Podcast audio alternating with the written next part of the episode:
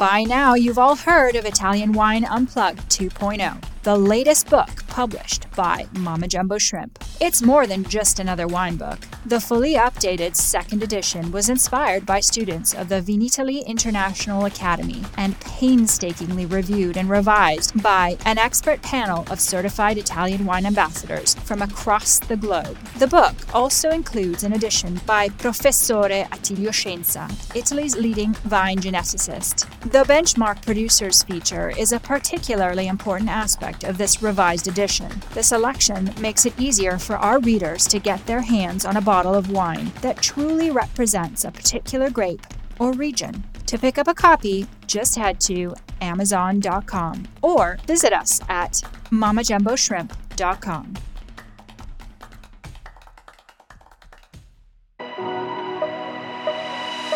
Welcome to Masterclass US Market with me, Juliana Colangelo. This show has been designed to demystify the US market for Italian wineries through interviews with experts in sales and distribution, social media, communications, and so much more. We will quiz each of our esteemed guests at the end of each episode to solidify the lessons that we've learned. So sharpen your pencils, get out your notebooks, and join us each week to learn more about the US market.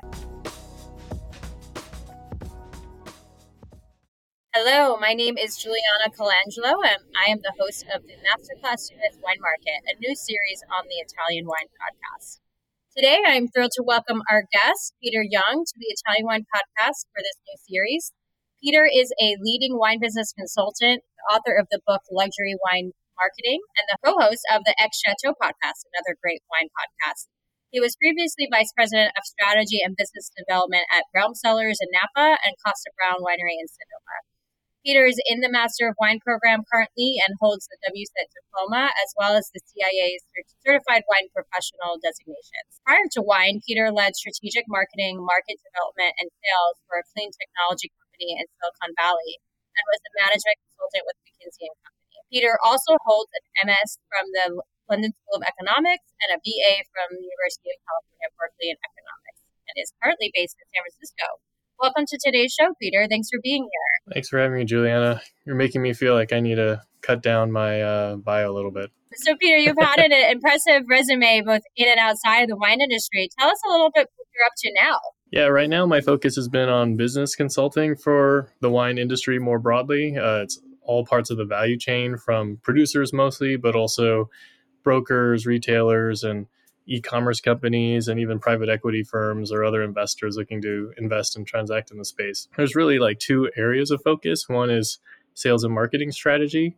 Okay. And the other is more like long-term strategy, financial planning and M&A or financing. So kind of both with a sales and marketing and a finance uh, strategy angle um, at the same time. Very interesting. And are you working mostly with wineries in the US or are you also working with wineries internationally? Primarily wineries in the US and primarily California, actually, Northern California, where I'm based. So it's a little easier to connect and have meetings. But uh, I do a little bit of work uh, in New York and a little bit um, internationally.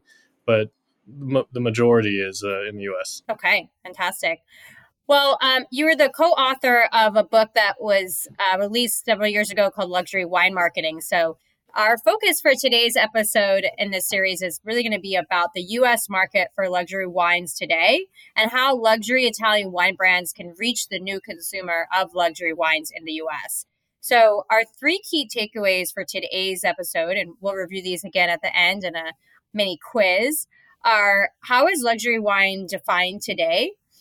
Number two, what is the market for luxury Italian wine in the US? And finally, what are the opportunities for luxury Italian wines in the US market? So, lots to dive into, and we're really excited to hear all your knowledge and expertise on this subject. So um, let's just dive right in because I've got lots of questions for you. So uh, let's start first with some terminology and definitions because uh, I always think that's you know important to set the stage of what we're talking about. So, can you define for us in your own words what, what is luxury wine? How do you define luxury wine? Well, we have a definition in, in our book, Luxury Wine Marketing. That's probably the, the easiest and the most structured way to look at it. Otherwise, I would probably be uh, skipping things. But we define it, Liz and I, who wrote the book together, as uh, wine of the highest quality coming from a special place on earth, has an element of scarcity, an eleva- elevated price, and provides a sense of privilege and pleasure to the owner.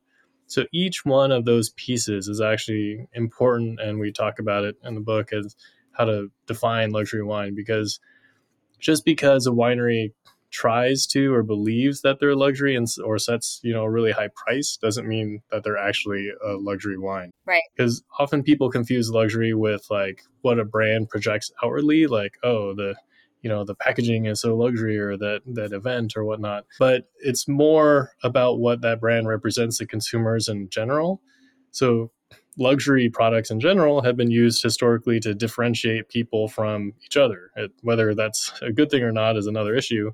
But to be a luxury product, other people besides the people who even buy it need to know about it. Right. So, you know, if you owned a, a Birkin bag, but no one else knew what that was, I would say that's probably not a luxury product. So there's external factors at play, right? That that define what a luxury wine really is. Yeah, well there's there's market factors. So that is to say like I've seen some people try to define it as uh, this is just what the brand or the winery tries to project themselves as and that's how you define luxury and create luxury and it's there's can be an element of that but it also includes the feedback back from consumers and society to say no this actually is special you know, one an example I'll give is that in general for the entire region, Burgundy thinks of themselves as non-luxury. They hate the term luxury, and they you know they want to portray themselves as farmers and dedicate the land, which they are. I'm not saying that they aren't, but if when you drink and own bottles of Burgundy,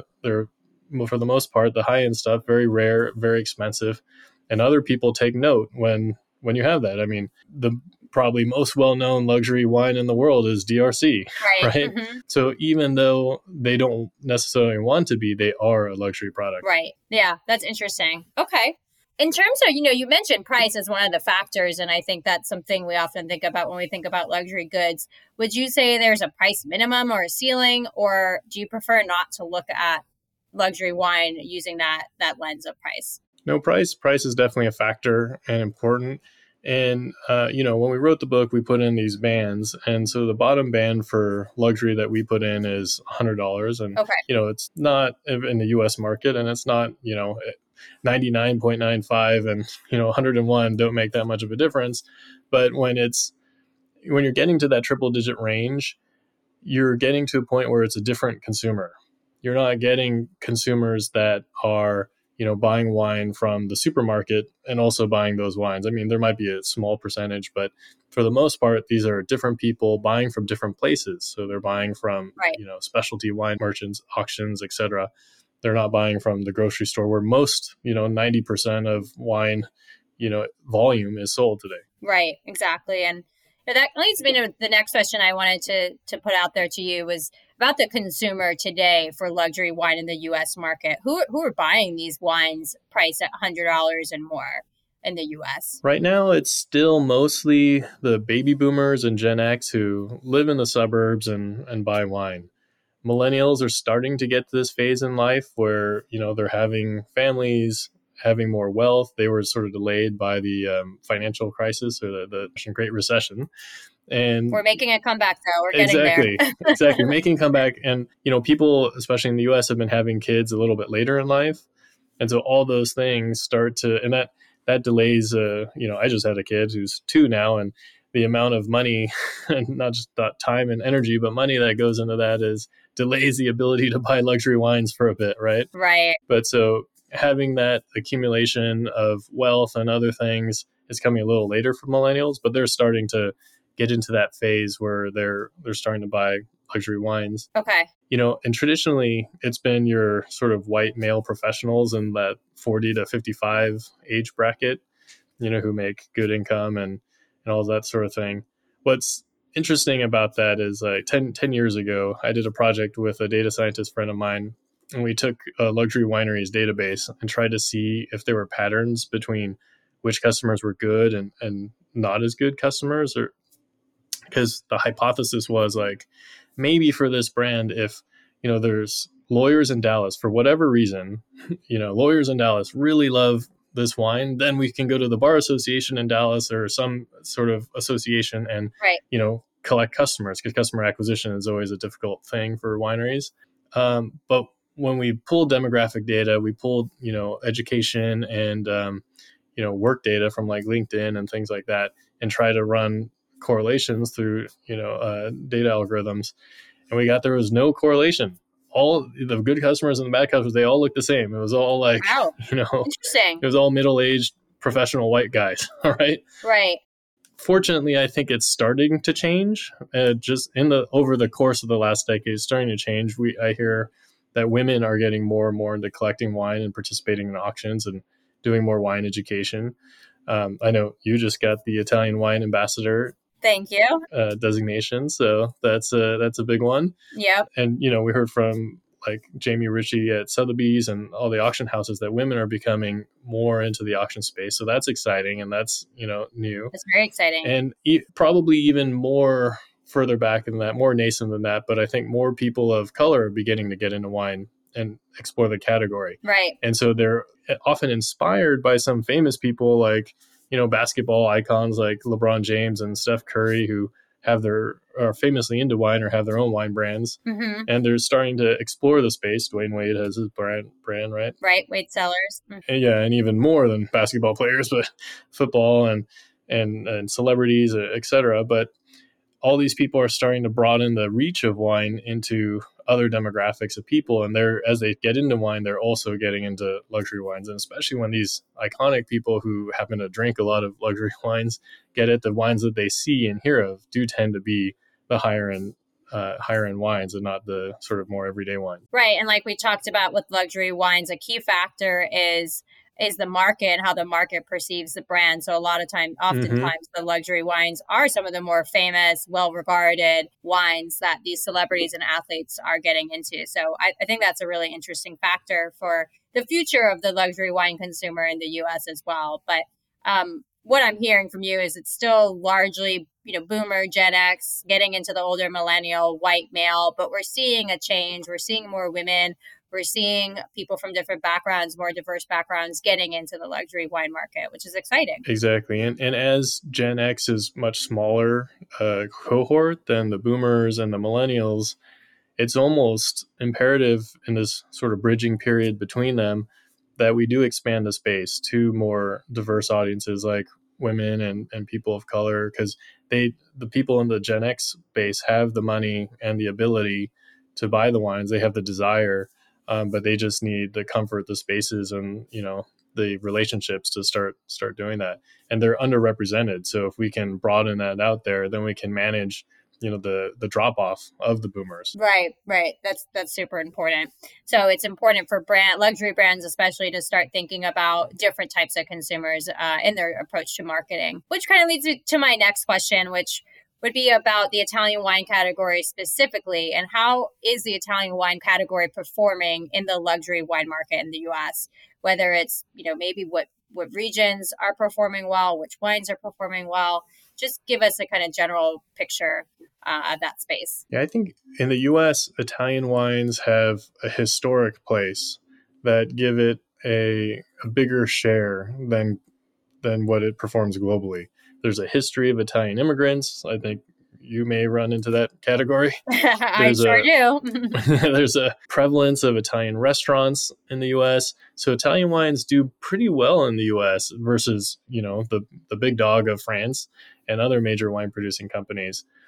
Um, so when we I, I, did a little preparation for this, and when we looked uh, at when we built the luxury wine database for luxury wine marketing, I looked at how much wine was imported into the US versus the total production of all the major regions of the world to use as kind of a scaling factor to do some estimation uh, for that database. Okay. And for all wines, not just luxury wines, for Piedmont, we import 21% uh, of the wines into the US and Tuscany 19%. Wow. And when you compare this to Bordeaux and Burgundy, it's only 4 and 10%. Super interesting. So we we do as a country have a great appreciation for Italian wines.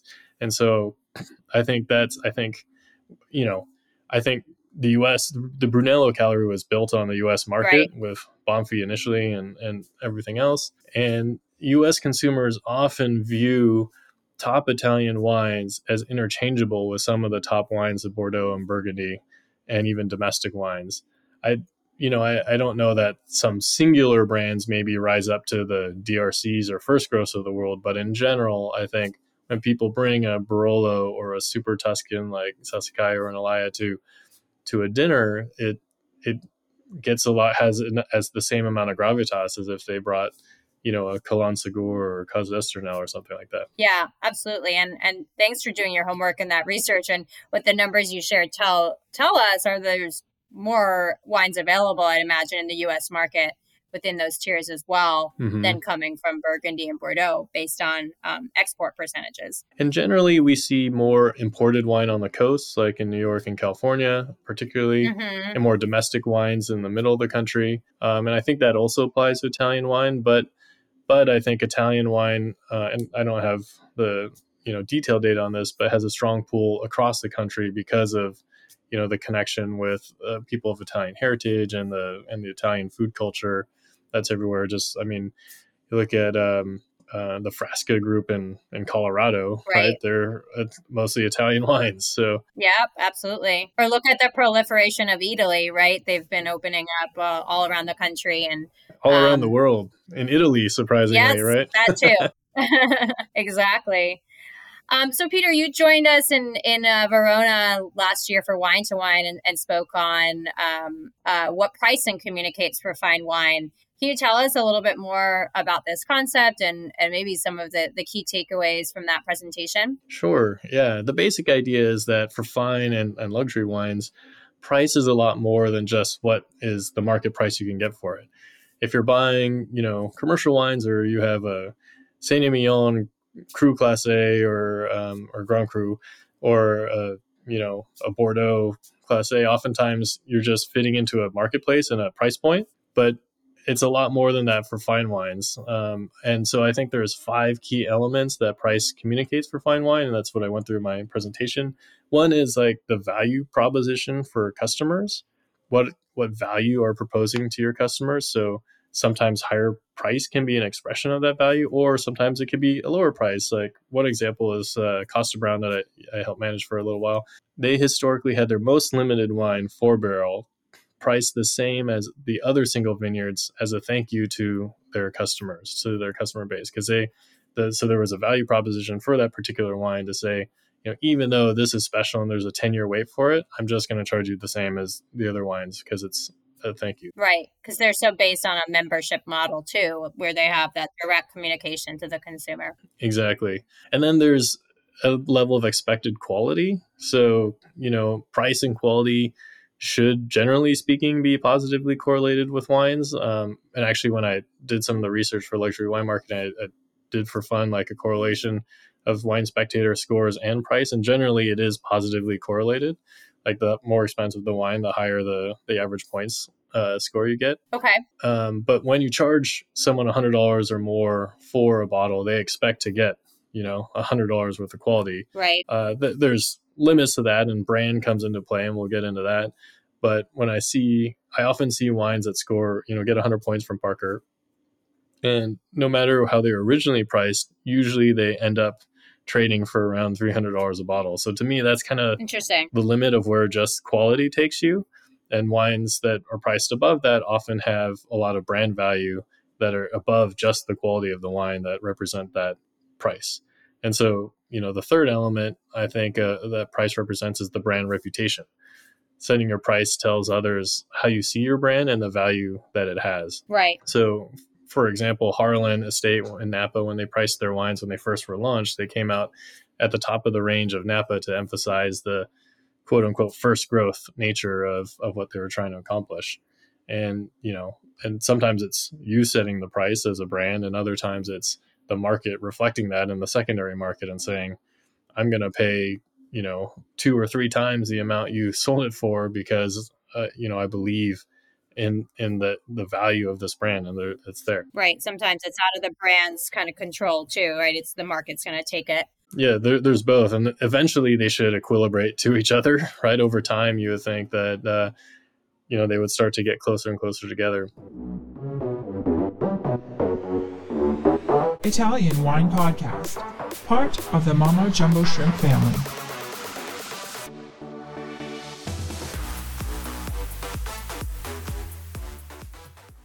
And then the fourth element is relative quality. So price gives a sense of not just quality overall in the absolute sense, but relative in position to other wines, either both within your portfolio if you have a range of wines and of other wines of the world. And one of the good examples of that that's mentioned in luxury wine marketing is in the early 70s, Gaja in Italy increased their um, prices to match the top wines of Bordeaux and Burgundy because they believe their wine should be compared to those and not to the rest of Piedmont or, or to Barbaresco.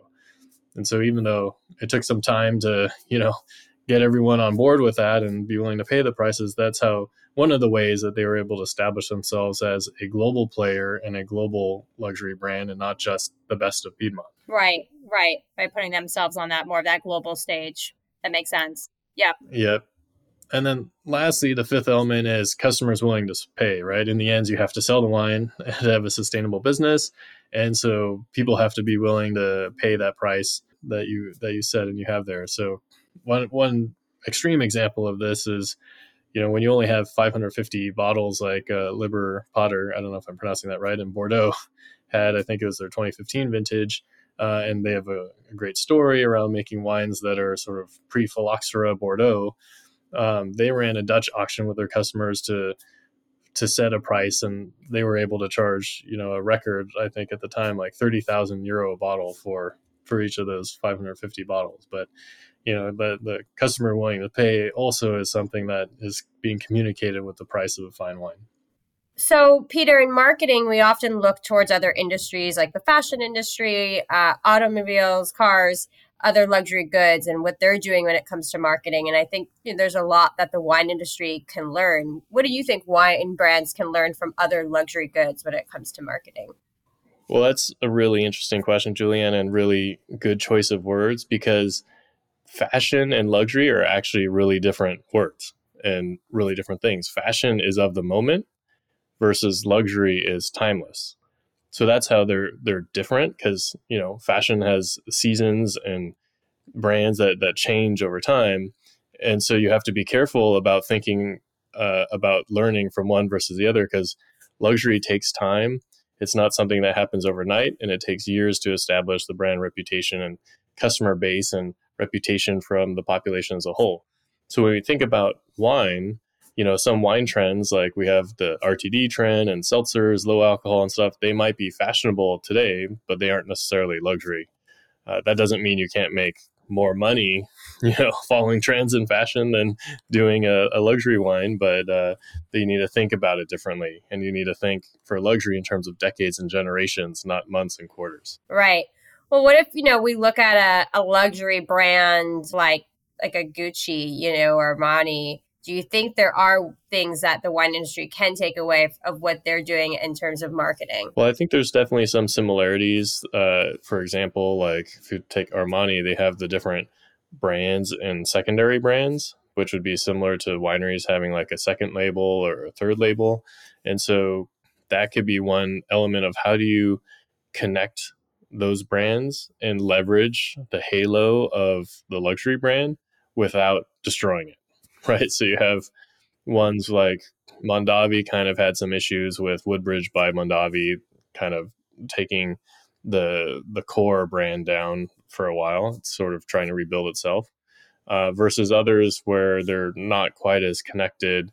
You know, so far at least, Duckhorn and Decoy seem to be disconnected and, and feeding off each other as opposed to doing better. Not that I would say that Duckhorn's a luxury brand, but it's you know got a second label that isn't taking away from the first label. Right. That's a really good example. Good good reference.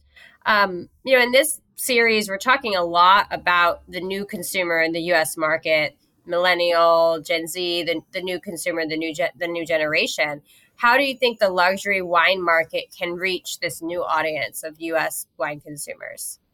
Yeah, I think there's a few ways that we've seen people really reaching that new consumer and younger consumer.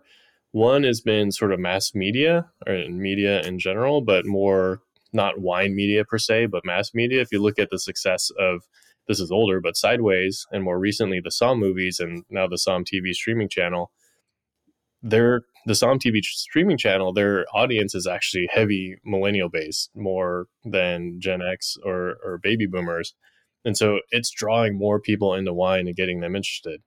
And not really for the U.S. market, but in Asia, the popularity of the Drops of God manga comic book really amplified the market for luxury wines, and you know, being featured in that that comic book had had the wines sold out, you know, throughout Asia. Wow. So these aren't really like wine specific media, but they're human stories that appeal to everybody and get people interested in wine. So more pop culture channels. Like I know there's also a couple shows that came out earlier that you know last year, like Grand Cru and a couple others that were wine focused. Um, so you're seeing success for the next generation in more mainstream pop culture media and even being mentioned or featured we you know recently the i think i think i saw that you also watched the last oh, yeah. season of white lotus and that you know had some benefit for sicily i had a, there's a brand in napa that was mentioned for uh, in um, one of the uh, reality tv shows uh, selling beverly hills or buying beverly hills or whatever it is on netflix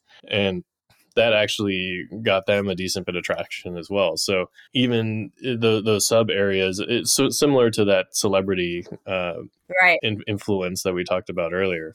So I think that you know mass media helps to broaden the audience to people who weren't thinking about or collecting wine or or even drinking those types of wines before. Now it broadens mm-hmm. it into a, a, new audience and gets it in people's minds. Um, and then you know a lot of the younger generations are very interested in a lot of the details and knowing more about the story, not just the story, but how things work and all that. And so right. wine education has gotten really popular. And so you have that book, Cork Dork from Bianca Bosker, which shows her journey with the CMS and being in that culture, but also programs like the Wine and Spirit Education Trust or WSET has really exploded in terms of popularity, even at the, especially at the entry levels. And that wine education gets people more interested in all types of wine, including the higher higher end things. People aren't just settling for you know what they can find mm-hmm. at their eye level in the grocery store, what's closest to the the door handle of the refrigerator. But they're exploring more and exploring more higher end wines as they get more educated. Right. Even apps like Vivino, right, that are used for education, but also discovery, I know are popular among friends of mine uh, out, outside of the wine industry. Mm-hmm, mm-hmm. Yeah, so, some of those apps can can be helpful as well. But I, I think that just even that structured education, just more people are interested in it, right? You know, and, and getting smarter about it and wanting to understand it better, and that's that's really I think driven some more consumption of different styles of wine. I mean, you see the even between not just like the what we call sort of like the natural wine movement, but just all sorts of hipster wines or sommeliers, people following sommeliers, right? I think that's uh, right another way. Not that sommeliers always had an influence, because trying wine at a restaurant and the curation from the sommelier and the recommendation, maybe some storytelling at times, has always been important, especially for luxury wines. But now people are actually following sommeliers on like social media and other things and getting more recommendations from them and that broadens their influence more. And you know, we talked to to Chateau with um, Doug Frost, and he was saying about wine competitions, and he still said that we're still in the area of the som- era of the sommelier because sommeliers talk to each other, whereas mm-hmm. other people like uh, retailers and others don't talk to each other, and so that they talk to each other, so they spread the knowledge around some cool brand that they're really into, and then it starts to get more traction that way. Yeah, and then that's how we see trends emerge exactly. So within these different channels you mentioned, you know, pop culture, education, do you think there are any particular opportunities for luxury Italian wine brands to reach this new consumer in the US market? I mean, I, you know, I think there's so many. Obviously, education, what you know, uh, Vinitaly is doing with uh, uh, Italian wine ambassadors. That's an interesting way to promote and the trade organization is doing that promotion um, as well. Uh, with pop culture, I mean, we, we talked about an example with the White Lotus and, yep. and Sicily and, and all that. And um, before I went to uh, Wine to Wine last uh, November, I, I, had never been to Verona. I didn't know anything about it. And I saw um, a movie on Netflix about um, it was like a romantic comedy. I, I can't remember what it's called, but it uh, it taught me all about Verona and was like centered around Vinitaly and all that. And so I think you know it gave oh wow it, it certainly gave people and some insight into uh, the wine culture and, and things of that nature. right Um, you know, like there's Emily Loves Paris, right? Uh, which is more about French wine culture and champagne, but that, that could be big. I know like getting engaged in some of these other areas that aren't just sort of for wine geeks, but like I know in sports, F1 has been Mhm. pretty big amongst people in general, but especially people who really love to collect wine. Um, you know, champagne has always been good at, at sponsoring things. I know Piper Heidsieck has often uh, sponsored product for show TV shows and, and movies, and they sponsored the Australian Open tennis tournament. So there's and the award shows yeah yeah, those are a lot of ways that I mean, those are for bigger brands, right? That have that kind of budget to to do that. Um, you know, there are a lot of smaller ways uh, of connecting with people. Just even thinking about wine dinners, and you know, which is a common thing, and people do them, and you connect, and you have a wine dinner at a restaurant or at someone's home or something like that. You connect with ten people. But I think one of the things that a lot of uh, wine brands in general, and especially Italian wine brands, or people coming from you know overseas.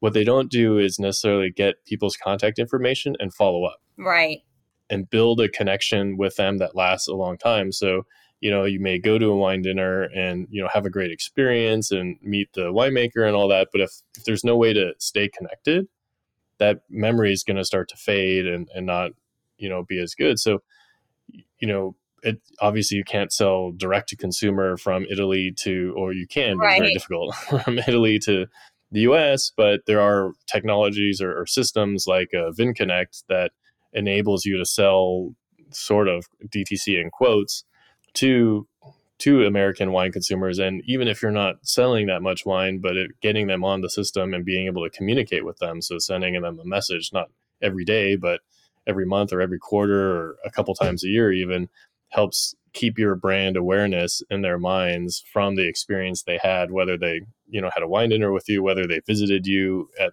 you know the the winery in Italy or any of those sorts of things, just building that base of fans and not letting it fade away as quickly will help people get in front and and build your fan base more and more. And that's you know i think one of the cores of you know business and, and marketing in general is just to keep that flow of fans growing and building Yeah, so capturing information during the event and then the follow up, the email marketing, you know, the post event follow up is is really key and, and really, really important. I think that's a really great reminder for all our listeners. Um, so as we wrap things up, Peter, we like to on this series do a little quiz just to hammer home our main takeaways from our our masterclass and and this episode. So I'm going to ask you if three questions, and if you can answer in one sentence or less, we'll make this kind of rapid fire. Uh, that would be great. So let's get started. So, question number one What is the price floor for luxury wine? I'd say a hundred dollars us retail $100. Okay. Question number two Which demographic or market has the highest share of luxury wine consumption right now in the US? it's still the baby boomers All right. And finally, which Italian luxury wines are selling the most in the US right now? it's uh, barolo and the super tuscans Okay, great. Thanks so much, Peter. Um, we learned a lot on today's episode and really appreciate you taking the time to speak with us about the luxury wine market in the US and the opportunities there are for Italian luxury wines. We learned so much. So thank you again for being here. And thank you to all our listeners for tuning in. See you later, Peter. thanks for having me Absolutely. Thank you for joining me today. Stay tuned each week for new episodes of Masterclass US Wine Market with me, Juliana Colangelo. And remember, if you enjoyed today's show, hit the like and follow buttons wherever you get your podcasts.